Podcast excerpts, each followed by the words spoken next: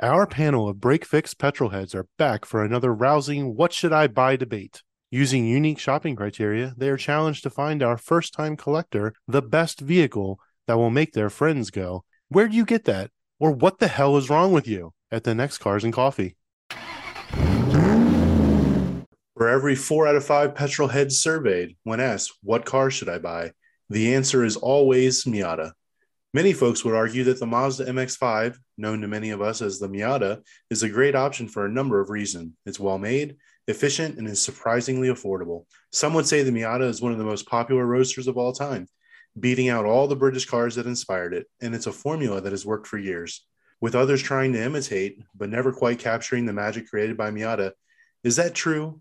Is there more to the Miata mystique than meets the eye? What's it really like to be a Miata owner? That's right, Brad. In our first ever double crossover episode, we aim to answer those questions and more as we chat with returning guest and drive through news sponsor Dave Peters from HPDEJunkie.com, along with Jim Tramontano, founder of No Money Motorsports blog, as well as their friend Bill Snow, founder of the Late to Grid podcast. Welcome to Break Fix, gentlemen. How about we get into it? Thanks for having us. Hey, thanks. So, so this is like podcast inception. It's a podcast within a podcast within a podcast. Absolutely. I mean, I'm going to start off with, you know, we talked about the answer is always Miata. I'm wearing this T-shirt from Blipshift, which I love, that says the original answer is Lotus Elan. Many will say that Miata was born in California, built in Japan. We actually had somebody on the show not long ago that was on the original design team for the Miata, and that was a super interesting story and whatnot. But we talked with him about its British inspiration, and he said, "Oh, well, it's really a combination of cars. They stole from Alfa, they stole from Lotus, they stole from here, they stole from there." So let's talk about how each of you came into the world of Miata, and briefly give your motorsports bio. You know, talk about what you do do and things like that. So why don't we start with Jim from No Money Motorsports? All right. Hey, uh, so I'm one of those people that 15 years ago you would have never guessed I'd be in a Miata. I uh, grew up in a muscle car household. We had Mopars, Chargers, and Challengers my house, and I had a muscle car, and then I got a Mustang. Almost got kicked out of my family for it. I had it, and uh, started motorsports with that. I started autocross, and then one of my buddies bought a Miata, and he's like, "You just have to drive it, man. Like, just just try it out, drive it." Got in the car, drove it, and within like two or three miles was like, all right, the Mustang is for sale. and that's really how I got a Miata. Ended up buying that exact car from him because he found another one he wanted to upgrade into. That's really how the, the Miata thing started. What year Mustang? I had two at first. So I got a 95, started autocrossing in that the, yeah, last year, the 5.0, sold that for an 05, which is the first year of the retro body style. Yeah, yeah, yeah. So, okay. So I'm not surprised you got rid of those for the. oh, I don't know. I, I miss them both, though, so much. I don't regret selling them one bit, but I miss them every day. yeah, yeah, yeah. I, I'm there with some of my cars too. 200 horsepower of five liters of awesome. Yeah, that's oh, yeah, that... 215. 215. Uh, oh, okay. Yeah, you must I... have the, the GT model. One of the times right before I like decided to sell it, I was at a stoplight, two lane road, no one in sight except for right behind me was a minivan. And I just plastered, I took off from that light as hard as I could you know, second gear and I'm halfway through second gear and I look in my mirror and the van is right on my bumper. it's like, oh, this isn't going to work. From there, just started track days where I had been autocrossing to that point, uh, and then basically jumped right into track days with the Miata. I started doing volunteering and working with NASA, doing a lot of days with them really just as time went on, just then I started instructing, then I started time trial, and then I started racing. It's just kind of the way the cookie crumbled there. And through all that, I got into doing track days like right out of college, basically. So I had absolute mountain of student loans and a teaching job that paid a lot less than my student loans, we'll say.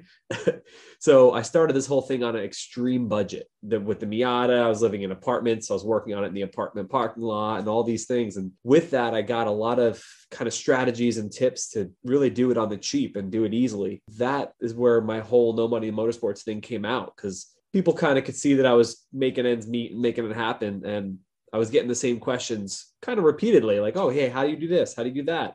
So that's where the idea for making a whole blog about it came out. So, as many of our guests may remember, Dave Peters was on our show during season one, and he told us about how he started life in a 370Z Nissan. But, Dave, how did you end up in the Miata again? Mine was budget reasons as well. The uh, 370Z just it was hard on the expendables. Tires were maybe two weekends and they were big 19 inch 305s on the back. So full set was, I think it was about $1,500 and it was a staggered setup and brake pads went about as quick it just wasn't a great track car. It had fuel starvation problems and overheating problems, and not of the engine, but like the clutch would overheat because the clutch line was next to the catalytic converter. And but it really was more about money. You know, I did it a couple of times and realized a couple of times a year wasn't going to be enough, and I couldn't afford to buy three, four sets of tires a year for the Z. And you know, of course, you see 50 Miatas at every event out of 100 cars sometimes. So I knew there had to be something good there and a buddy of mine got into it and, and he kind of wanted to know what car to buy and i was like i, I think you want to buy a miata i mean it just seems to make sense and he did and i still had the z and he let me drive it once and i was like yeah at, at first it was just kind of a like yeah I, I can suck it up and do this and have this little horsepower thing once i had it on the track and then the more i drove it on the track the more i was just hooked on the way it felt driving it and yeah, I never thought about the 370Z again. I probably after the first time I tracked the Miata. Well, well, maybe not then because it broke down the first time I took it out, and I think I got three laps in a weekend. But um, that was my own dumb mistake, you know, that that happened. So yeah, it really just boiled down to instigation was financial. Once I got in it, I, I really don't want anything else you've told me before the more time you spent behind the wheel of the Miata is what inspired you to build HPDEJunkie.com as well, because you were dying to go to more events and drive the car. I did start the website with the 370Z, but again, you know, I, I mean, I, I'm an honest guy, and the whole reason for the website was to get on the track more often and you know kind of help the budget yes and no i, I did have the 370z when i started out I, I probably only had it for a year before I got the Miata. Well, we'll attribute the success of HPDEJunkie.com to your Miata, not the Nissan. How about that? That sounds fair. I can live with that. and last but certainly not least, Bill, tell us about Late to Grid and your motorsports past. Thanks very much for having me on. It's great to see Dave and Jim again. Yeah, so Bill Snow, host of the Late to Grid podcast, where you know the idea is to get people together to, to share stories and inspiration for you know, grassroots motorsports and um, share the stories that might might inspire some folks. And my motorsports background started, um, gosh, probably in, in middle school. I would get dragged to sports car races and IndyCar races with my dad, and, and he was a spectator, and really started to enjoy that. And I, at one point in high school, I thought to myself, well, shoot, I could probably be doing this. So my first car was a 280ZX, and I joined the SCCA, and I started autocrossing, and just fell in love with it. But then after college and marriage and kids, he didn't have fun cars anymore for a while. And I got in a 76 Triumph Spitfire just to tool around in. And, and I had a Mini Cooper S that I got back into autocross a little bit. But I, there was a time when I was at a corporate meeting and we, on our name tags, we had to write a little line under our name, something interesting about us. And I, I still remember what I wrote. I love small cars. so I always enjoyed, you know, the MGs and the Spitfires, things like that the Mini Cooper, of course, being a small car. So fast forward to uh, just a couple years ago, one of my employees has a NA Miata. Of course, he's turbo swapping it, and it's a blue car with a red hard top, and of course, it's got these 225 sticking out. He's doing all this other stuff, and he runs these circles. I said, "Listen, I'm getting the itch. If any of your friends are selling a Miata, let me know about it. Not necessarily saying I could pull the trigger, but." So he comes to me a couple days later. He says, "Hey, my buddy just got a Type R, and he just bought this Miata from the south, He's got Hard Dog roll bar for it. He's got Öhlin coilovers, stainless steel lines. He wants to sell it. I said, well, all right. So I drove it and man, immediate smile. All those parts were still in the box. So I negotiated to buy the car. And I said, you know what? Let's work out a deal to buy all the parts too. After having it on track a couple times, I'm hooked. So what inspired the podcast? So the name is so like 2016, 17, and 18, we did uh, some endurance racing. I got the race for free if I stored, transported, and wrenched on the car. I mean, th- there were days I was loading the car up on the day we were leaving for the track and finishing like th- simple things like oil changes on the car. So inevitably, we were getting to the track at the last minute, getting through tech last minute, getting to grid, realizing something's wrong. Inevitably, I was always late to grid. It was my fault. So I kind of thought if you know the podcast, we could kind of maybe help people not get late to grid. So, what are some tips and tricks? And uh, you know, we had an episode where uh, Gabe Gutierrez, who races a Mustang in uh, NASA events, he's all about checklists. So he shared all about that, and that's how he's never late to grid. Gabe is such a great guy. And I Yeah. love his wife too, and Anna. I just I, I had to say something. No, that's great. Yeah, so it's sharing stories like that to help people realize, okay, you know, part of it is I can do this. I can get on track. There aren't a whole lot of obstacles. It's somewhat easy to do. But the other thing is, what are the tips and tricks that people can share with us to make sure that we can get safely on track, not be late to grid, and still have a great time at the track? We need to test your guys' Miata subject matter expertise before we really dive deep into this subject. So we have a question that needs to be answered. Inquiring minds want to know. Is it Miata or MX5? And what does Miata even mean? I always say Miata, but mine I think was technically still called a Miata. I, I can't remember, but uh, someone told me it was mi- something middle age, something something, but I can't remember. Maybe the guy that was on the design team can ha- has told you, and you can fill us in. I've always heard it means reward. Oh, You're being rewarded for driving Miata by the driving experience. I can see that. correct? I can I could see that. You're you're not rewarded by the horsepower though, but that's a whole No. nother story. no, definitely not. I thought think it it has some. It has some. There's There's one of those some names that just sounded cool. Yeah, I think the NA Miata actually had a Miata badge on it. It wasn't MX5. It was it actually was a Miata, the Yeah. Tic Tac. But I believe it was always known internally to Mazda as the MX5, and then it got badged as a Miata wherever that came from. We'll leave that up to our listeners to write in and let us know where this little bit of trivia comes from. You know, as we were just joking, we hear all the time that Miatas are slow. So is this fact or fiction?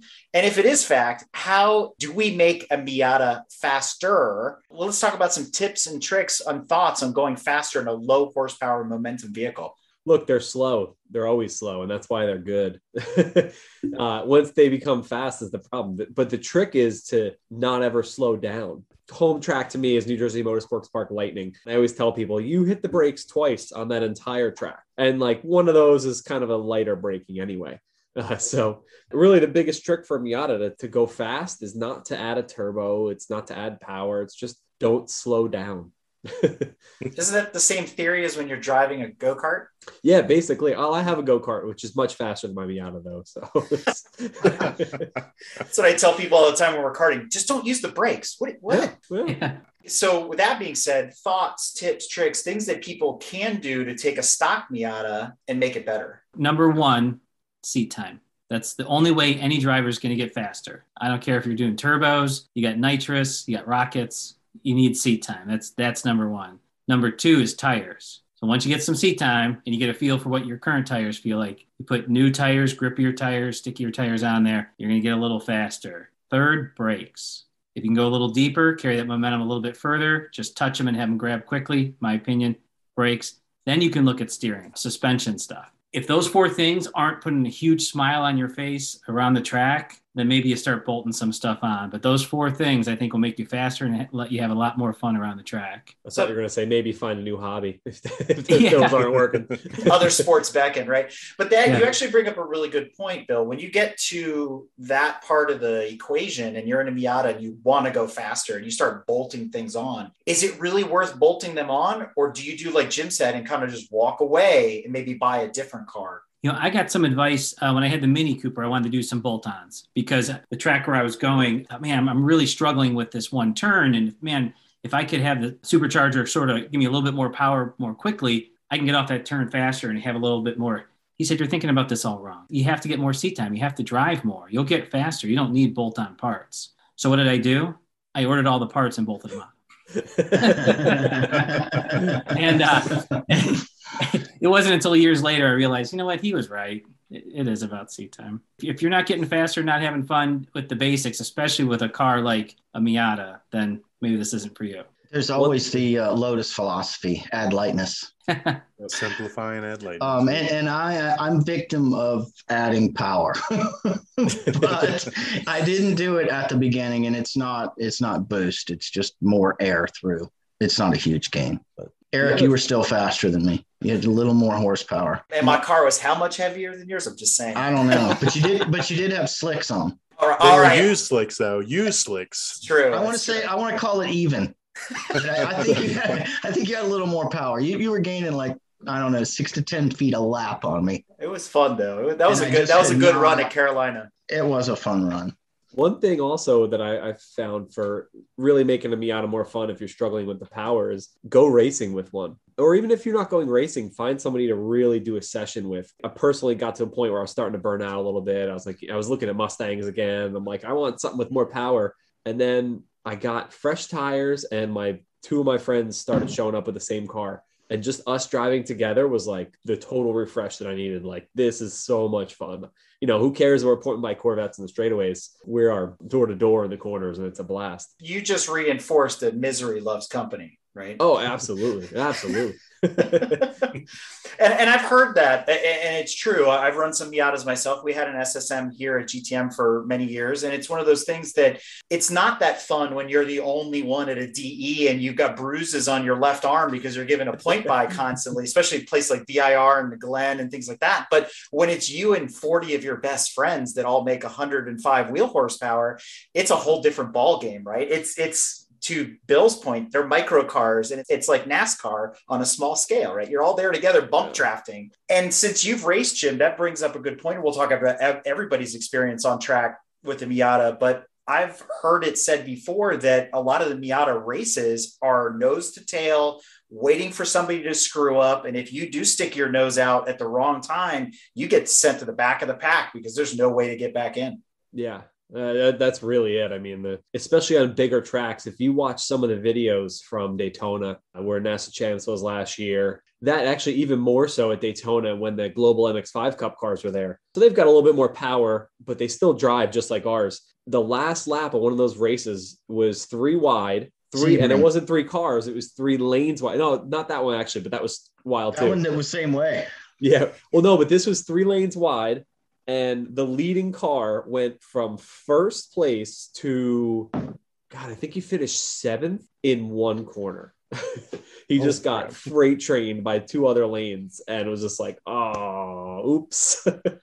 it's an extra level of chess that you have to have beyond driving. I'm sorry, I mis- mistook it for the Sebring race because it was pretty much the same ending. Last corner, I think whoever was in third came out of the corner in first and ended up crossing the line in third. Yeah. Oh, that was a great. It, it was finish. milliseconds between the three cars. It was amazing. In spec racing, there's a lot of still one sixes out there, a mixture of one eights. You don't see too many NC or ND third and fourth gen Miatas. Every once in a while, an NC with a penalty and things like that. Why is everybody still sticking with the older cars? Are they really the best, and uh, especially for the racing, or is the spec classes just designed around the NA and the NBs? Yeah, well, well spec Miata is only NA and B actually. You can't run the NCs or NDs in our class. There's a lot of noise, I'll say, coming up now that SMX, which is the NC cars. There's a traveling race that's going to be happening this year. It was supposed to happen about two years ago, but you know, COVID. So we'll really see this summer how those cars take off. And if they do, to me, it's not the same car. It doesn't have the same magic as ours. It's very similar, but there's not nearly as many, so they won't ever be as cheap. Parts won't be as plentiful. I hope the racing will be just as good because our cars are getting older and older by the minute. It's, yeah, they have their own their own playgrounds. Because there's other spec series out there spec e36 spec e46 uh, spec boxster spec 944 you know things like that. So there's other spec races for people that don't want a miata that are still interested in doing that kind of racing. But those classes are some of the fastest most grueling racing out there to dave's point. Let's talk about some of your experiences with Miatas on track, and maybe if they're not, eh, okay, you know, they're all right, but maybe some of your biggest oops moments maybe those learning moments, something that the Miata taught you as a driver, something you still carry with you today? You know, the first oops moment came at a track day I had with the Miata. I pointed by a C8, ducked in right behind him. So this track day was supposed to be filtered for people that had previous track experience. So if you had previous track experience, you could bring anything you wanted you wanted to, hmm. except for race car. A bunch of guys came out with C8s. they just bought them. Point them by. I duck in behind him because now we're at the end of a straightaway and he slams on the brakes. The nimbleness of the Miata right out of the way. I have it on GoPro. I, am hesitant to, to post it because I don't want to stir anything up with, with the C8 driver. Um, but I thought, oh my gosh, just You know, the horsepower difference between the two cars, the handling of the Miata was just great though. And then I realized, you know what? We're going to back off a little bit. We'll throw a lap away, put some distance the next time around. But those C8 guys got to talking to at lunch. So we didn't have any in the afternoon. Well, yeah, I guess one other quick thing that the Miata's taught me about it's just it's trying to find the limits a little bit and you know getting a feel for that. And it's what I found about the Miata is you can you get such a great seat feel and you can start to feel when things are going to start to break loose or, or, give away just a little bit and you can dial it back and try it a little bit further that's true with a lot of cars but i feel with the miata for whatever reason it just maybe it fits me a little bit better you just get a good feel for yourself in the track do you find that it translates to other cars or do you feel that you have to relearn if you take another car on track or to a motorsport event? Uh, if you're moving to a front wheel drive you know there's a little bit more adaptation to that but other rear wheels for me it feels similar. We used to race an e30 i feel like the handling is i won't say similar but the feedback seems similar to me between the two. We call that fun wheel drive by the way. It is a totally different driving style than you guys are I like that. to. fun wheel drive. Yeah That's not the one I heard. There's another one that I heard. you must be referring to the 911 drivers. That they're you know, the front wheel yeah, drives going backwards. Yeah, yeah, those guys. I mean, I can say that I, I definitely think it made me a better driver than I, if I'd have kept driving the 370Z. And, and kind of to what Bill's saying is, I think what it is that makes it magical is the balance front to back. It does. It gathers up super easy. You know, you start feeling the, the ass end come around and then a little flick of the wheel and it comes right back under you. I can't really speak for driving other stuff except the Z. I, honestly, I think I've just driven another Miata on the track, a couple other Miatas on the track. I've never driven anything else. So never lift really is a big one as you progress to get faster and faster in a Miata, you know, it's easy to drive a Miata decently because of the low speed. But if you really want to go fast, you need to be on the limit all the time.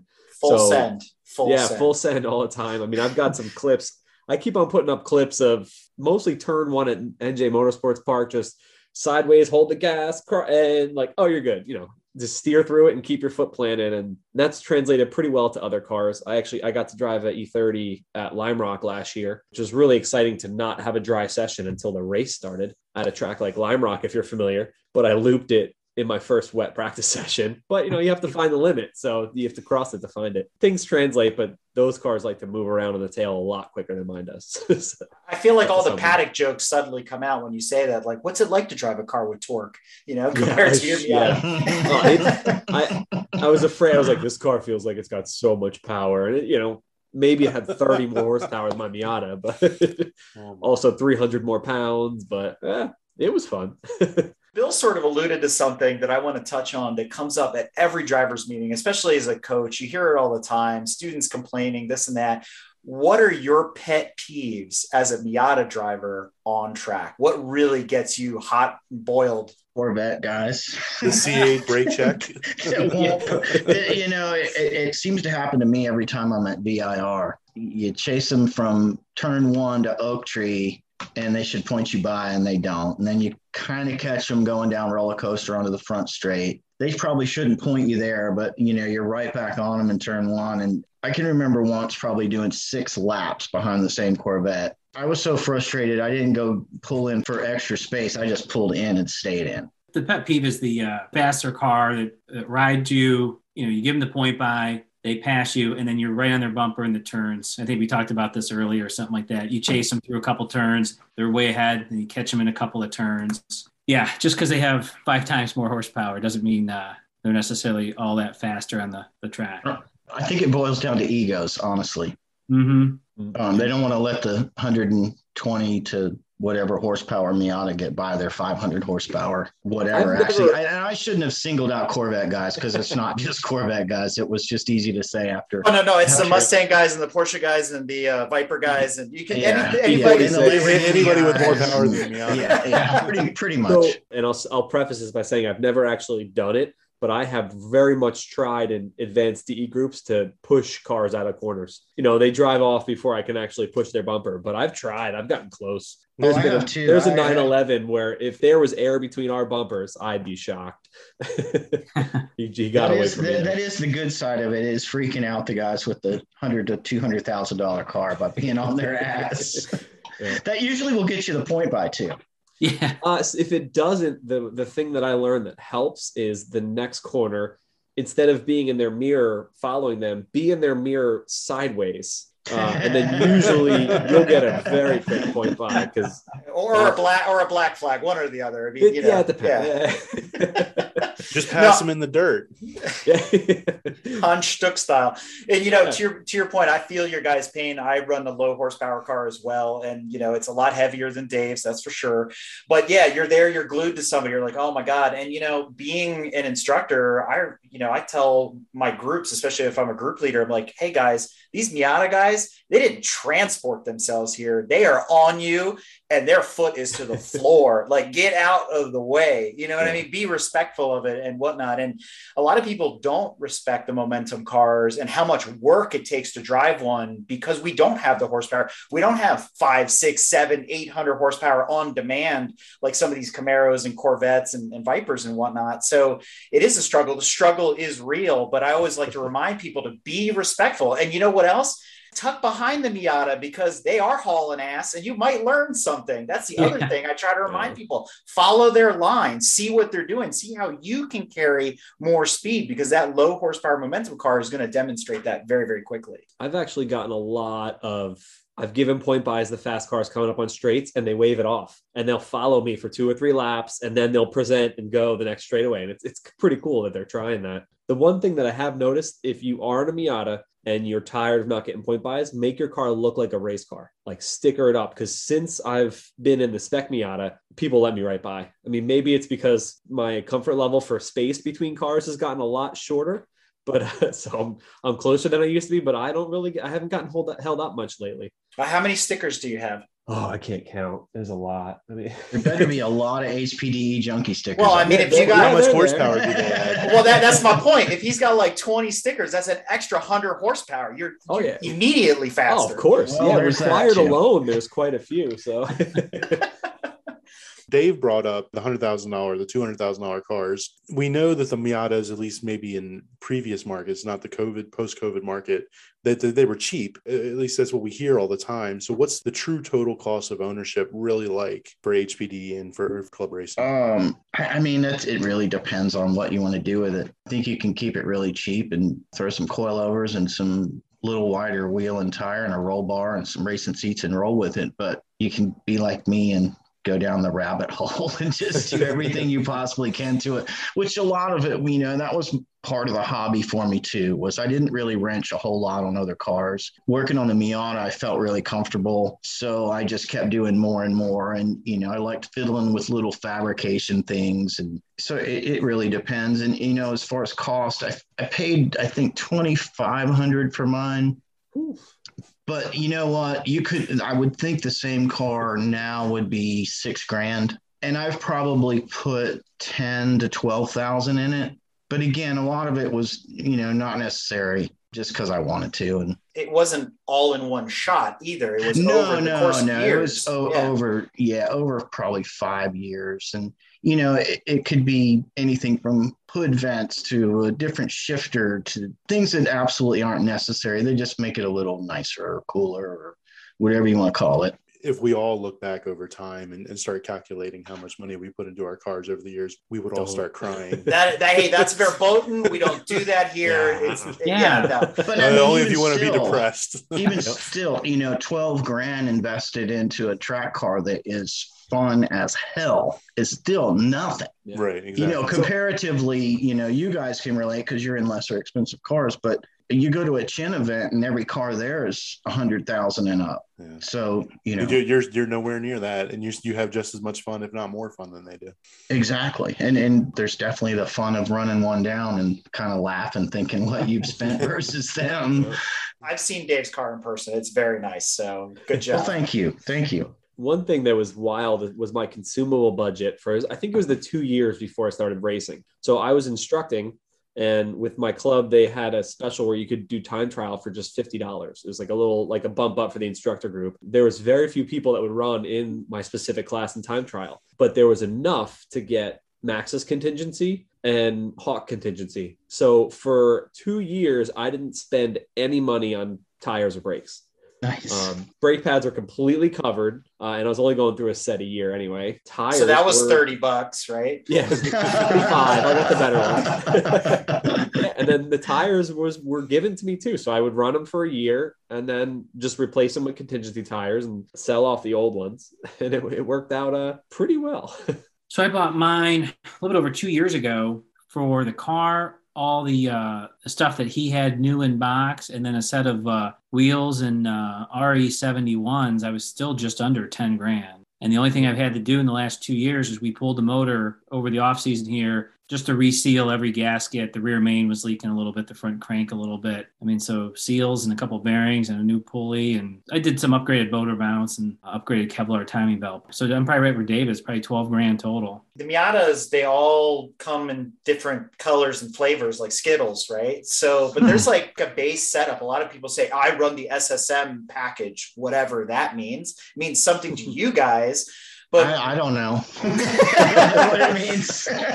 but I guess the question is like, how similar or dissimilar are your guys' three Miatas, which are you know all NA and B series cars? What's the setup like? What kind of parts would you recommend other people buy, and where are you getting them from? Like, what's where's the best place to source this stuff? So mine is a spec Miata. I have to run what I'm told to run. I don't have a choice in it, which I'm fine with. The current setup about three years ago, we switched to Penske shocks. And when I say that, everyone, I see their eyes open. They're like, it's a spec class. They're so expensive. They're actually not. They're $200 each for the shock. The total shock to buy them the first time with the mounts and everything is like 1200 and then the full suspension package i want to say including the shocks is like 2500 or so and it, it is absolutely not the best possible suspension for Miatas. There's better options out there, but the cost is really low. I mean, that's what some people are paying for shocks on BMWs. So the cost for the suspension package is low. And the good thing about the Spec Miata package, there are thousands and thousands and thousands of them running.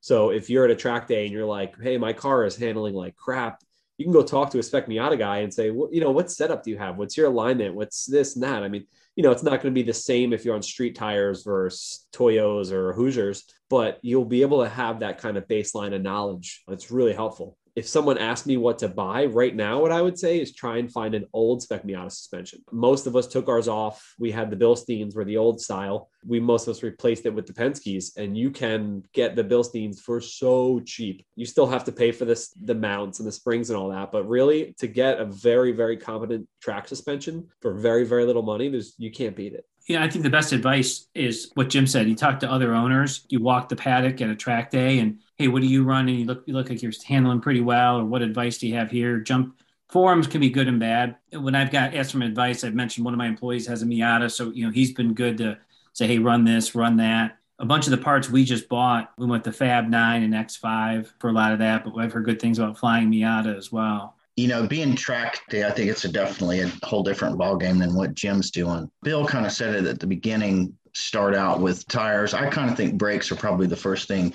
over tires, but they're kind of right there together too, is going to make the the biggest difference. Again, it's such a different market between racing and track day. It's you can kind of do what you want or what you can afford or what you're able to do yourself. And as far as parts, man, I'm kind of all over the place. I mean, I, I buy some stuff from Rock Auto. I buy a lot of stuff from a Spec Miata guy. I can't remember exactly where he is. Somewhere in the central part of the country. It's advanced. Advanced Auto Sports. Yeah. yeah, I mean, you know, the way I look at it with him is he might only sell one wheel hub type, you know, brand or one brake master cylinder brand, but I feel like he's probably figured out which one's the best. And his prices are amazingly good. I, I, I got a um, clutch, the hydraulic part rebuild kit, and I think the master cylinder, a stainless steel line, and slave cylinder altogether was less than $100.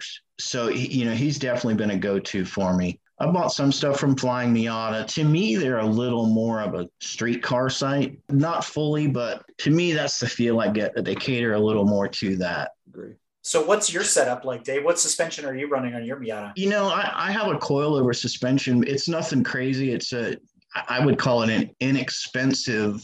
It's a V-Maxx is, is, what I have, and I they have several different levels, and I have the V-Maxx Extreme Track Pack, and and actually got those from Flying Miata. And at the time, and I think you still can, if you buy coilovers and their sway bars at the same time, you get a considerable discount.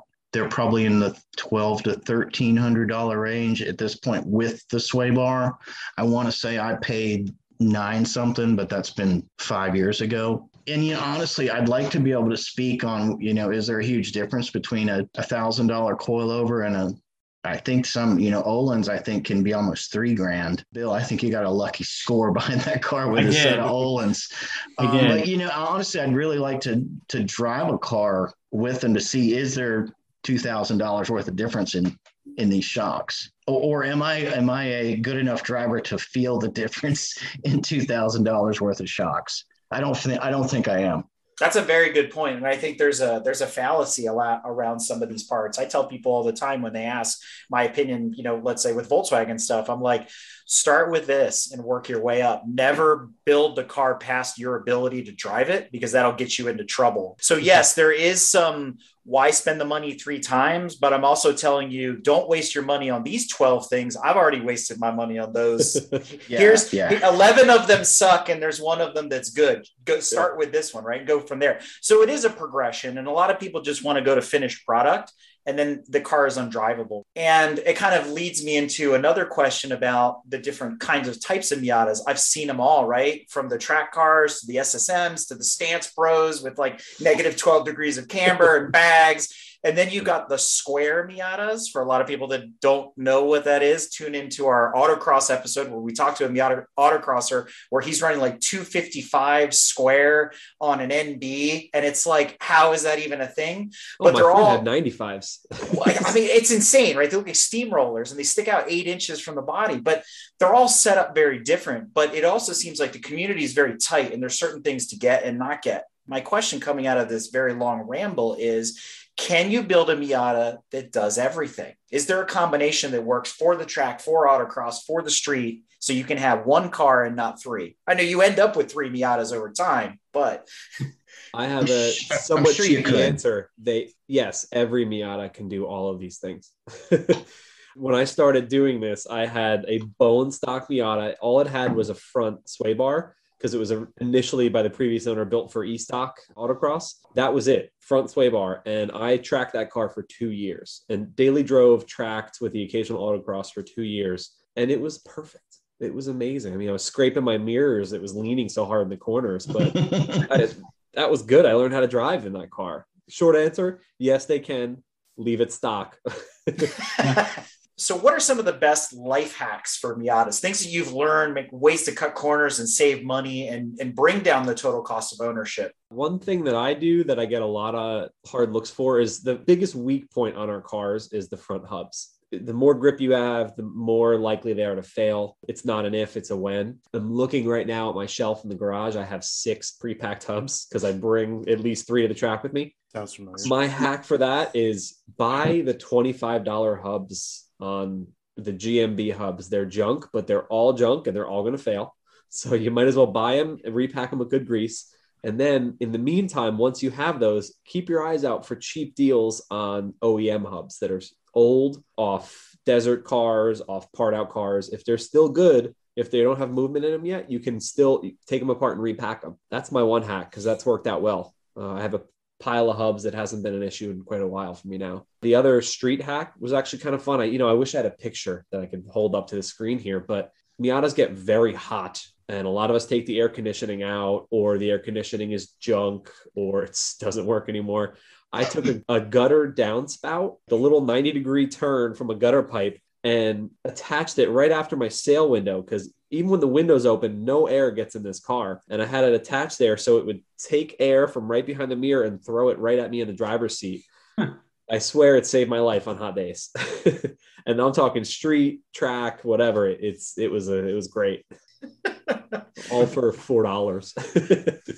it made me think of I love when I can buy something for my car at Home Depot or Lowe's. I, hmm. I don't know. I get such a charge out of it one hack is something Jim brought up earlier. You know, there, there's such a huge racing community and such a huge car culture around Miatas. There's always going to be a good deal on something used or a part out car. And no matter where you live, you know, you're in the Facebook groups, there's constant, hey, I'm looking for this, and 10 people chime in with, hey, I, I have one or just part out. Yeah, being able to, you know, get stuff from the spec racing community or from the car community. And you bring up a really good point, Bill. Where are some of the best online communities or forums for Miata owners if people are looking to get in for the first time? Obviously, if you're in the know, you're in the know, but where, what's some great resources for folks? So I'm in Ohio, and there's a couple good Facebook groups, uh, Miata Owners of Ohio. To me, the Facebook groups are a little bit better than the forums these days. It just it's it's more real time. It, sometimes I think it's easier to search wherever you are. Do a couple of searches for some Facebook groups that uh, are Miata focused and geography focused. I don't know if I'd call it a hack, but there's a myth about brake rotors that you need slotted or drilled or whatever. Don't spend a bunch of money on your brake rotors for a Miata. Rock Auto, $80 for all four shipped to your door. Um, that's all you need. That's I, it, it kills me when I hear someone say, Yeah, I'm going to go get the big brake package. And I'm like, Please don't. Please don't do it. You know, your your stock brakes become the big brake package when you take 500 pounds out of the car. Absolutely. if anything, upgrade to the. Uh, I have the sport brakes on mine, which are a little bit more brake than what Jim probably has on his car. But I mean, they're more than enough. What is this? I, I thought Miata owners didn't have brakes. They, they never use them. What's the point of putting money into them? We use them When very a Corvette's briefly. in front of us, we have to. Read. You, you, It's- you it's use an the Corvette emergency as your brakes. Yeah. yeah. I mean, what good are brakes? All they do is slow you down after. all, right? I Exactly. mean, yeah, whatever. you know, as Miata owners, longtime Miata owners now, in some cases, what's the best and worst parts outside of the driving experience? It, it can be either or. So, what are the best or worst parts about owning a Miata now that you know? I I'll, uh, honestly think of a bad anything bad. I mean, I mean, I'm sure there is. The best is just it's so fun to drive. It's cheap. Everything's cheap for it and plentiful. And I, I guess the downsides is they are getting more expensive if you want to get into a Miata. Price has definitely gone nuts. My call for the best part is I wouldn't be able to afford doing this if I didn't have a Miata. I don't know if there's any car that ha- I can get a consumable budget this low and a parts budget this low. The worst part is that coming out of every tight corner, I can't just drop my foot and go completely sideways and be a hero. Like I, I really want that on like a DE day, if I, you know, going for a ride or if there's, you know, look around, there's nobody on track and you want to have fun. I do wish I had a car that could do that, but the trade off to me is still not worth it. Not happening. the best part always fun to drive always puts a smile on your face no matter what and there's always people that want to talk to you about your car you'll be pumping gas but oh i remember i had a miata or you know so and so had a miata is that your girlfriend's miata you know all those sort of things It Um, is. Did you just come? did you just come from the haircuttery? Yeah, you know, all the jokes. but the uh, the worst part is it, kind of goes in line with what Jim just said. Yeah, you'll be on the freeway, and, and I'm not advocating for street racing or saying this would be street racing, but you're on the freeway, and you know a Charger, Challenger, or an STI rolls up next to you, and you're like, man, I, I want to play a little bit, and you can't hang with them if they drive you. I want to do some Mythbusters, um, but it's probably directed more at Jim. So, in a lot of these racing series, there is a conspiracy theory that in order to be competitive and to win, all the front guys are they're they're, they're spending a lot more money than the people at the back of the pack. Is it the same for the SM and SSM guys? Is that part of the game? You're Mr. No Money Motorsports. Are you competitive racing and are the front runners putting in more money than the back back markers? Bradley, are, are you are you referring to this mythical 1.7 liter Miata that doesn't exist anywhere? I, Mine's I- 1.9. I- I would like to invoke my Fifth Amendment rights. that is the best question. That is not just a good question. That is the best question. That's kind of been my own personal journey. This is my fifth season racing now. I've always been doing it very cheaply, but each year I kind of ramp it up a little bit more or prep or what I'm doing. Last season, we averaged 19 cars a race, and I ended the season in, is it either fourth or maybe fifth for points? I didn't win any races yet. You know, well, I had, I think, a couple thirds this year and a lot in the top five, top six, uh, which kind of stinks. Was a lot of sixes because that's right out of Toyo Bucks. But uh, I was able to stay right up there in the front of the pack on the engine that came in my car when I bought it six years ago. One set of sticker tires per season, doing alignments basically myself. My friend David TNZ Auto did my alignment like two years ago, and that's the last shop alignment I had. If you spend more money and more prep on these cars, you will be able to go faster. But having the spec series, the spec rules, and the prep, you get a lot less advantage spending more money in Spec Miata than you would if you're spending money in an open class like a like an ST class or an unlimited class. So it still makes a difference, but not nearly as much as anywhere else. We are at Watkins Glen in like three weeks for our first race of the season, and I just bought a new engine, new used engine. so ask me this question again at the end of the month. Now that I'm making power that should be right up with the top boys and girls, we'll see how I can hold up. We'll see if that extra 10 horsepower is worth the money. What's the displacement of that motor? Did you say? It's, uh, I believe it's 1.9 liters now. Oh, Yeah. okay. it is actually an overbore, you know, 1.81, and I have to take a, a 15 pound weight penalty, which is good because I already did that with COVID and the, how I learned how to bake bread. So I've, I've been preparing for this. Congratulations on being like right in there with the with the top guys. That's it's pretty Yeah, thanks. admirable. In five years racing, that's it's really good. It's an alternate universe. The Miata, the MX5 does not exist. What do you drive? Everything else being equal, what is your track weapon, your race weapon? Oh, that's a really good question, Brad. I'd probably go E E30, E36. I've only tracked an E36, but we raced an E30. It just I really really enjoyed it. Plus, although the E30 pricing is going through the roof like everything else and parts, but you know E36 or even the E46, they're everywhere. Parts are available everywhere. They're somewhat reliable. So that's what I would go with. I like how you emphasize somewhat. That's good. Yes. They're reliable. yeah. I'll tell you what really makes me curious for some reason is the BRZ FRS Toyota 86. I, I have driven one on the street. My dad had one for a little while, and it was a nice driving car, but that was prior to me ever driving on the track. So I don't feel like I really drove it. I'm very curious about those cars. So that might be my choice. I have a two part answer here. So for racing, it would be E30. Got to race a spec E30. It was a blast. I didn't rush to sell my Miata after doing it, but they're a lot of fun. In my opinion, they're more fun to drive. They're slightly less fun to race, if that makes sense, just because the handling characteristics. Makes if- none at all. Yeah, right. but if for uh, for tracking, the 86 cars all the way. The BRZ FRS, the 86. I mean, that to me is about as close as you're going to get to a modern Miata. I know they still make Miatas. Their formula is a little bit better, in my opinion. I mean, to not have to worry about a roll bar that you can't even really easily put in a new car, a new Miata. The glass transmissions that they put in the new Miatas. Right now, I'm leaning towards the 86 cars. Plus, there's so many that they're selling. Uh, that might be our next big spec class. Do I get a vote, Brad? Can I throw one in? Uh, you cannot say E36. You've it's been down that definitely not going to be a BMW. That's for sure. I, I'm gonna I'm gonna stick to my roots, and I would say no, no, no, no, no, no, no, no. I would say 944 for Oh, God, all yeah? the previous reasons stated: 50 to 50 weight distribution, the whole nine yards, and they're quicker than an E30 technically. So I, I think I would go with the 944. See, we've could had see that bad being an option. every time that I've seen one on track, I mean, there was a two year spread where every time one showed up for our race group, I was like, when's the red flag going to happen? Like, oh, it, and That's it how was- we it feel was about a terrible joke because it was like, oh, there's there, he, uh, he's out of the car, but it's on fire. And oh, there it is. It's parked over here. It's just like, ah, man. to dovetail off of what Brad said and bring it back into reality a little bit, if you had to start all over again, would you stick with the Miata you have or would you do something different? I want pop up headlights. I definitely would not do anything different. You know, obviously didn't know then what I know now, but I think I made the right choice. I would do the same exact thing. Street Miata for a while, then spec Miata when I can. Two of you having NBs and one of you having an NA, I have to ask the question are those the best generations, the original two?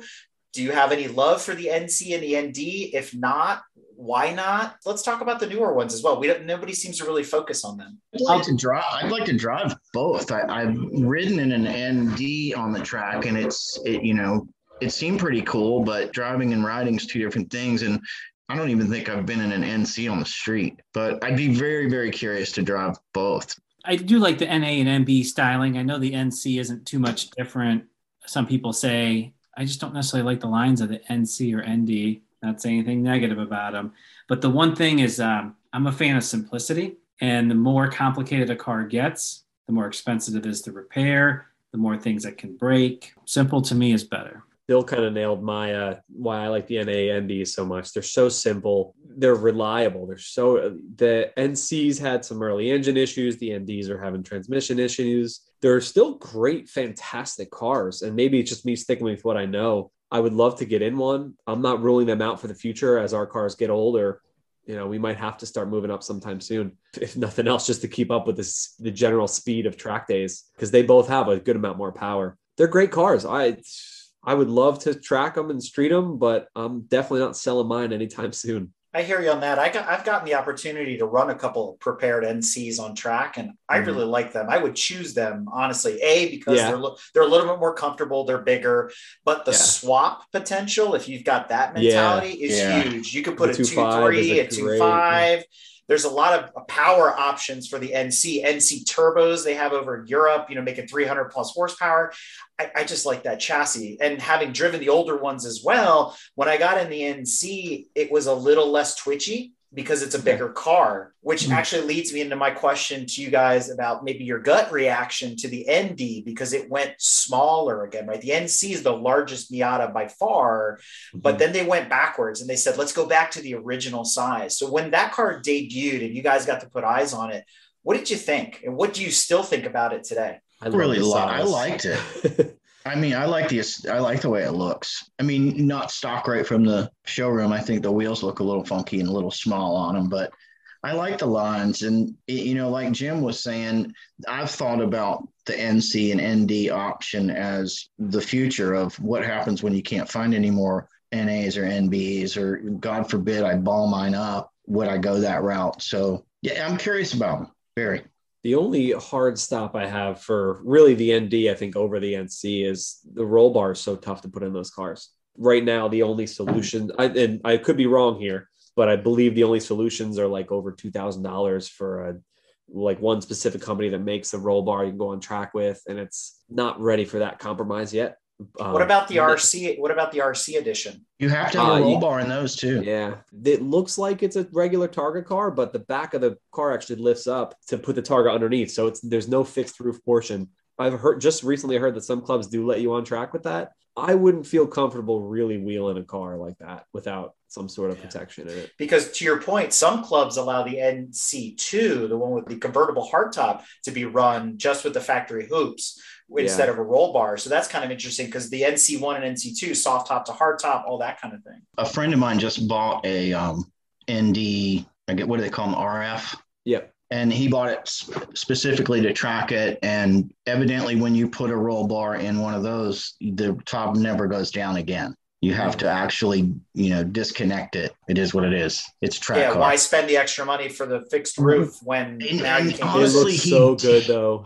he did have. I think there was something that the chassis better, or it, it handles better, or, or there was a reason. And honestly, oh, I know what it was if he bought a soft top, he wanted to put a hard top on it, and the hard tops for them are like insanely expensive. Yeah. He kind of did the math and figured out that well, I might as well just buy an RF and go that route. Yeah, I was glad to see that it came back to the closer to the original size. You know, if you look at the Mini Coopers lately, you know, if you took you know an R50, R53 when they came back in the early 2000s and looked at where they are today, they've gotten fatter the maxi. That's what we call them around here. Yeah. yeah. um, yeah, I haven't I haven't been up close to one. I haven't been in one, so I can't I can't speak to that. But um, I was glad to see that it kind of returned back to the original idea of hey, it's supposed to be a, a small, nimble car so that leads into a, another variant of the Miata. I often call it the Fiata, and that's the Fiat mm-hmm. 124 Abarth, which is very similar in some ways to the NC Miata.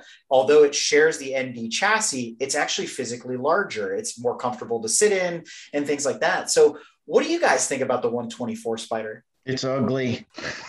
Blasphemer.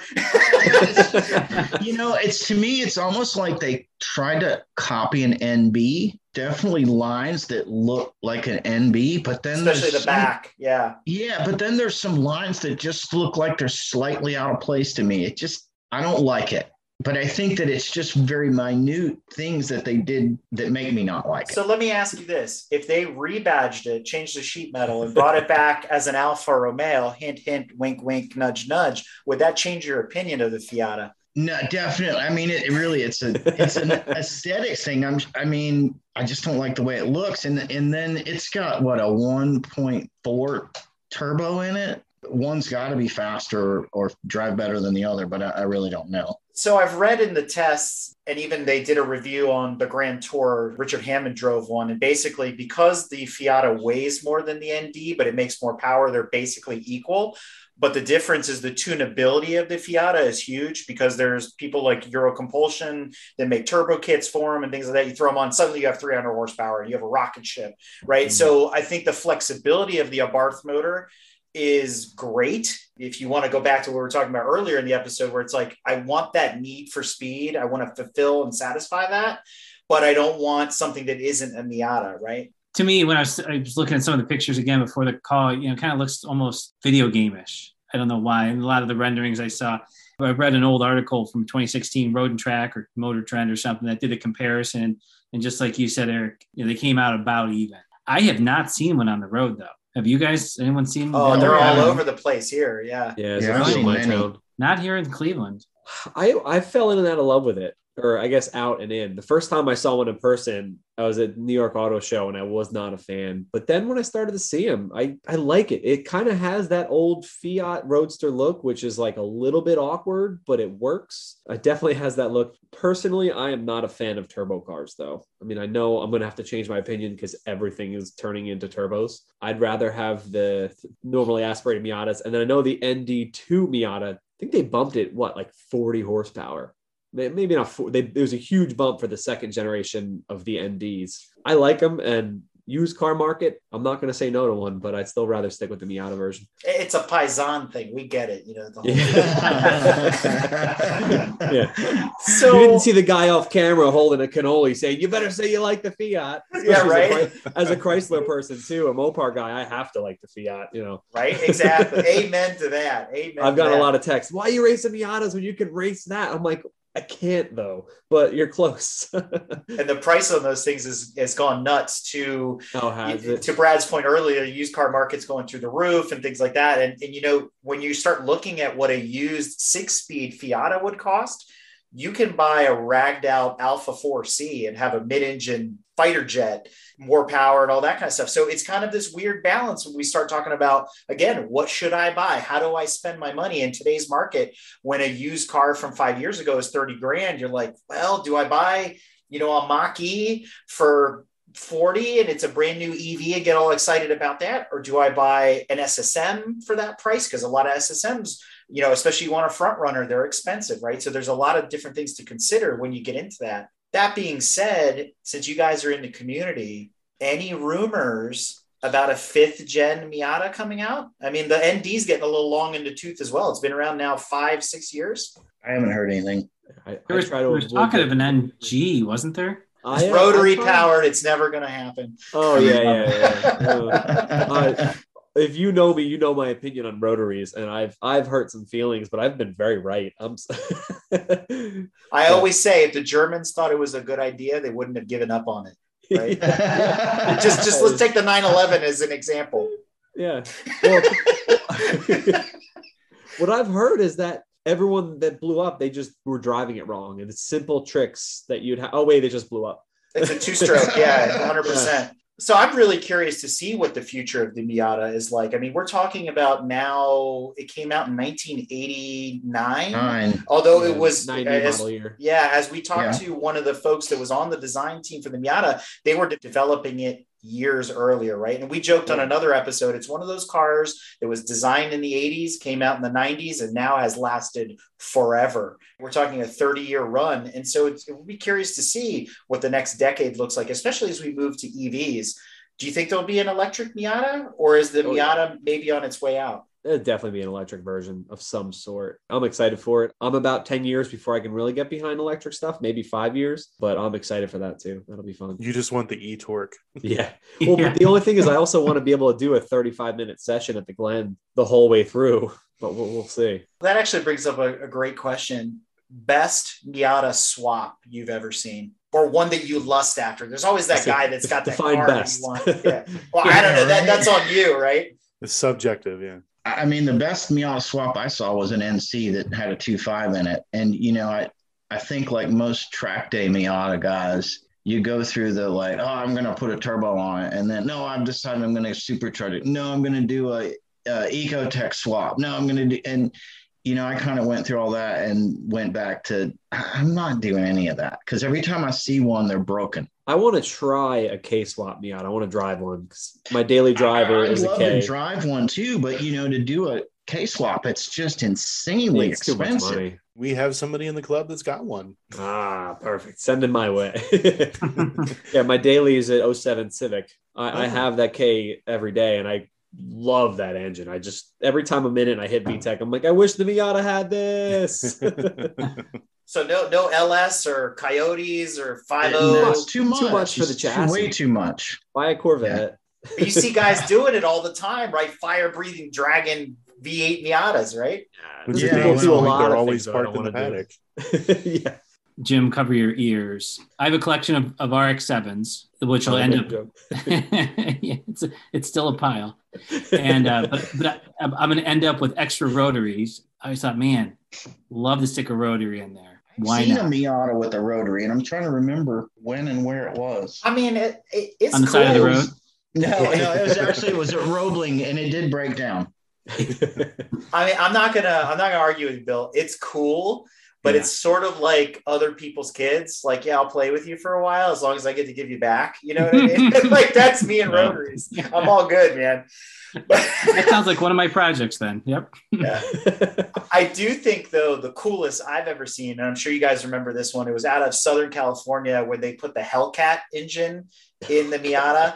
Dude, that I've thing seen was Uh, awesome. Let's see. That car went into a ditch shortly after it was built, and I haven't heard anything since. yeah, there's no more videos about the Hellcat Miata, but it was Yeah. cool for all of eight seconds. Yeah.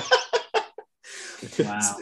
We have somebody in the market for a Miata. They're six four and 300 pounds. What Miata do you recommend? You did. You pulled this on me the first time around.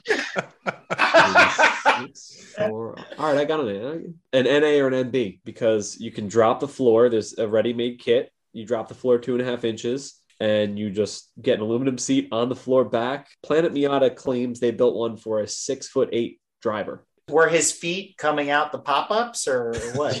Right. It- well, it really it depends. Six six four might fit depending on how your torso size. It's the th- 34 inch inseam. I do not fit in a in an NA st- in Ah. stock trim. If you come to one of our events, I want you to try and say, "Oh yeah, not stock." There's a car or two you might fit into. There you go, Brad. You could wear you could wear it. to an NASA event. You Yeah. can wear, you can wear that Miata. The latest accessory.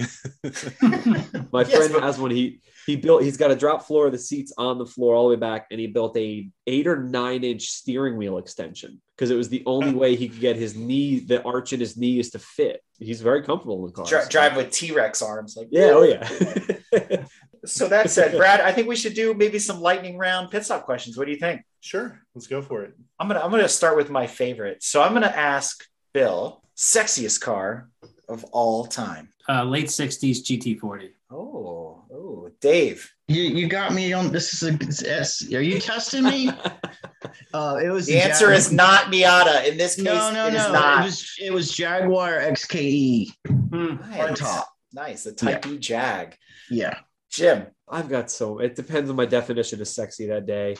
Honestly, I always go back to my 1969 and a half Super Bee in the green, the bright green metallic. Woof, one of these days. Smoke hard man. So see, that leads into Yeah. the other the other pit stop question, a favorite, a classic on this show, which is what we call the million dollar man question or the million dollar garage question. So since you started with the Super Bee, you have a three bay garage. What do you put in the other two bays? Oh, all right, that's easy. Two spec Miatas because if, if I have that kind of cash in the beginning, there's no way I'll make it through a weekend without crashing one of the spec Miatas. When you have a second one in the garage, you will win a lot of races knowing you have a second one in the garage. It's called No Fear. yeah. Oh yeah. Dave, what do you put in the other two bays in your garage? I really want a Beck Spyder. You know, uh, that's a 550 Spyder copy. I just love that car, and and it's attainable. Not at the moment, but I think at some point I could afford one. And then um, I don't know, I probably want a late 70s, early 80s Porsche 930 or 935, something like that. When I was a kid, that was the car to me. You guys reminded me. I totally forgot about the Alfa 4C. I think it's a it's a fun car to see on the street. It sounds awesome. And and I'm not one of these guys that's got to have a million dollar car. So throw one of those 50, 60 grand in the garage. And then again, not looking at crazy expensive, but something I would love to have is a GT 350R. Which year though? Like our er, late 60s? Oh gosh, um, no, newer. Sorry, yeah, good point. And the third bay full of tires. Uh, right? I was gonna say, well, he's got them suspended over the cars. You know, he's got a ah. loft up there. Yeah, yeah. Yeah. Ti- exactly. tires and fuel tanks. Yep. Ugliest car in the world, other He's- than the Fiata. I was going to say, I already told you. no, I, I don't feel that badly about it. Matador. Oh, I haven't was- had, I haven't had anybody pull that one. That's a good. That was the call. ugliest car ever. The wheels were like a foot in from the fenders, um, and it just had no style whatsoever. Had that But that long all of back, those- two tone, Yeah, yeah. trying to be. Yeah. It, want, it wanted to be a Buick Riviera, but it, it didn't know how. Right, right. But it was an AMC. Terrible. Yeah, one of my neighbors as a kid had one, and yeah, I just remember that being That, so. that's that's ugly. uh that's ten points to Dave for the pull. Yeah. I, I can't remember the model number, but it's a Hyundai. It's got a weird front nose. It's a weird rear end. I think you're Uh, thinking of the like one where they were like trying to copy a Mercedes Jag look. Yes. Yeah, I, I don't know the number of it either, but Yeah. those are really ugly. That's what comes to mind for me. Oh, it's like the Genesis G80 or something like that. The big no, one. it wasn't a Older, Genesis. It was like 90s. Oh, you know, that about far the size back. of an Accord. Like Yeah. a I thought I thought you were gonna say like the Veloster, the funky one with the the weird slope back and Well, the, that's the pretty funky exhaust in the middle too. You know all that stuff. Not that one. Yeah, it's No, the think he means the, Wish.com the Jaguar. Sonata. The Wish.com Jaguar. Yeah, right. exactly. It looked like it looked like you know you've seen some of those Chinese knockoff cars. that Yeah, it- they try. That's kind of what it looks like a knockoff Jag, especially when Jag went to those smaller Ford bottom and they went to those smaller Jags, but they tried to keep the same headlight look. That's what Yeah. that Hyundai looked like. I know. I know exactly the one you're talking about, Bill. Yeah, it's it a was a Hyundai Sonata. Sonata. Yeah. Is it a Sonata? Maybe it was the first years of those. Yeah, early Really? 2000s. I just did a quick web search of ugly Hyundai, and that's what. He had to go Alright, through 50 brought me to their pages to find the one he was talking about. That's awesome. That must All be a I a gotta- popular Google search. Yeah, It it's still loading. be. Hold on, it's still loading. He's So got did that Jim- AOL working. So did Jim give us his answer, or, or did he go? yet. Oh, I've got so many good answers for this, but I'm gonna stick. If I want to go modern, just give myself some criteria. The new WRX. What are they doing? uh, They're not bringing they an copied it STI. Honda. Yeah. Each generation of that car has just gotten uglier and uglier since what, like the 06s. The last year they look good, and it just.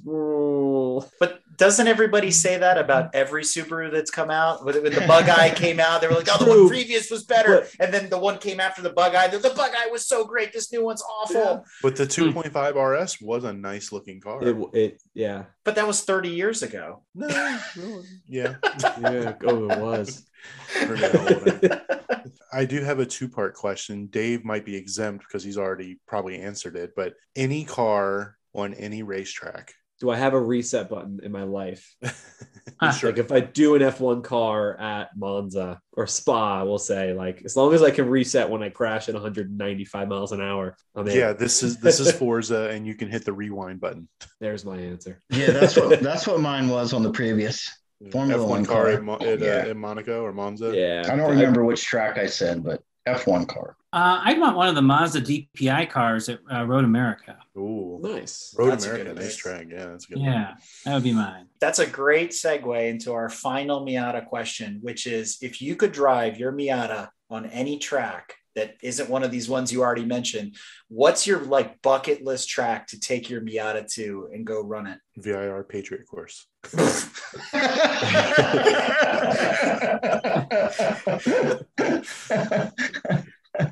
I probably I've never been to Watkins Glen. Yeah, you have to go. So You got Mid Ohio in your backyard. I'm jealous. and I'm 35 minutes from Nelson Ledges too. So That's great. You only break in one turn at that track. yeah, yeah. I want to. I Thunder Hill really has gotten like interesting to me, and I really didn't pay much attention to it till maybe last year. And, and part of it was seeing how many events are held there, and I was like, "There's got to be something great about this." And watched a couple videos. So I'd like to. I'd like to do a full like cross country tour at some point and hit a bunch of them, but that would definitely be on the list. I'm probably gonna have to say Road Atlanta. We have a little sim league that we and we do a lot of Road Atlanta, and that just seems like a really fun track. It is scary. We've done it. Yes. It's awesome. It's awesome. Yeah. It'll put hair on your chest. That's for sure. Oh, yeah. I'll call it scary. You mature quickly as a driver at Road Atlanta. That, that's 100%. Yeah. But I would say I would drive any of y'all's Miatas at Brands Hatch. That's my vote right there. Mm. Ooh. I need something low horsepower. So Miata would be perfect for a track like that. But on that bombshell, guys, I can't thank you enough for coming on here and sharing some of your Miata expertise with our audience with our listeners. So if you're out there and you're looking for more information about Miatas, I think you just put Miata into the Google and tons of things will come up.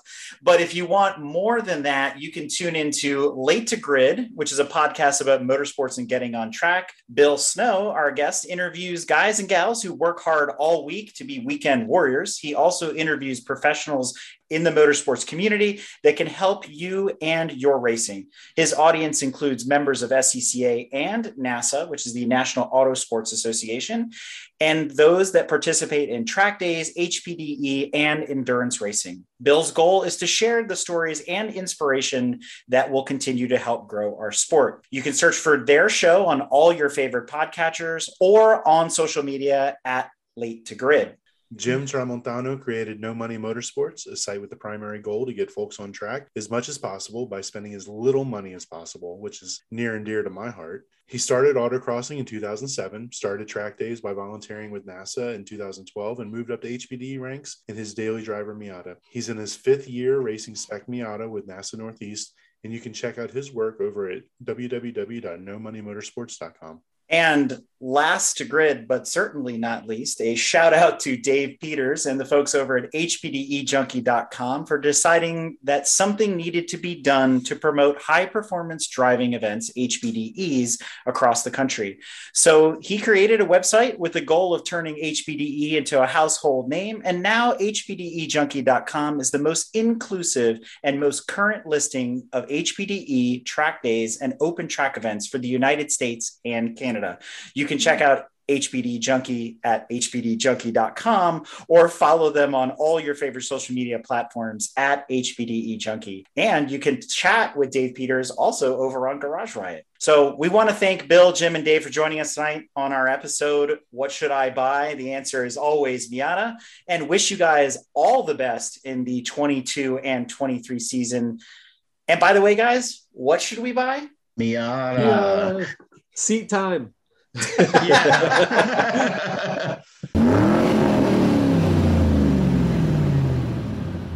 If you like what you've heard and want to learn more about GTM, be sure to check us out on www.gtmotorsports.org. You can also find us on Instagram at Grand Touring Motorsports. Also, if you want to get involved or have suggestions for future shows, you can call or text us at 202 630 1770 or send us an email at crewchief at gtmotorsports.org. We'd love to hear from you. Hey, everybody, Crew Chief Eric here. We really hope you enjoyed this episode of Break Fix, and we wanted to remind you that GTM remains a no annual fees organization. And our goal is to continue to bring you quality episodes like this one at no charge. As a loyal listener, please consider subscribing to our Patreon for bonus and behind the scenes content, extra goodies, and GTM swag. For as little as $2.50 a month, you can keep our developers, writers, editors, casters, and other volunteers fed on their strict diet of Fig Newtons, gummy bears, and monster. Consider signing up for Patreon today at www.patreon.com forward slash GT Motorsports.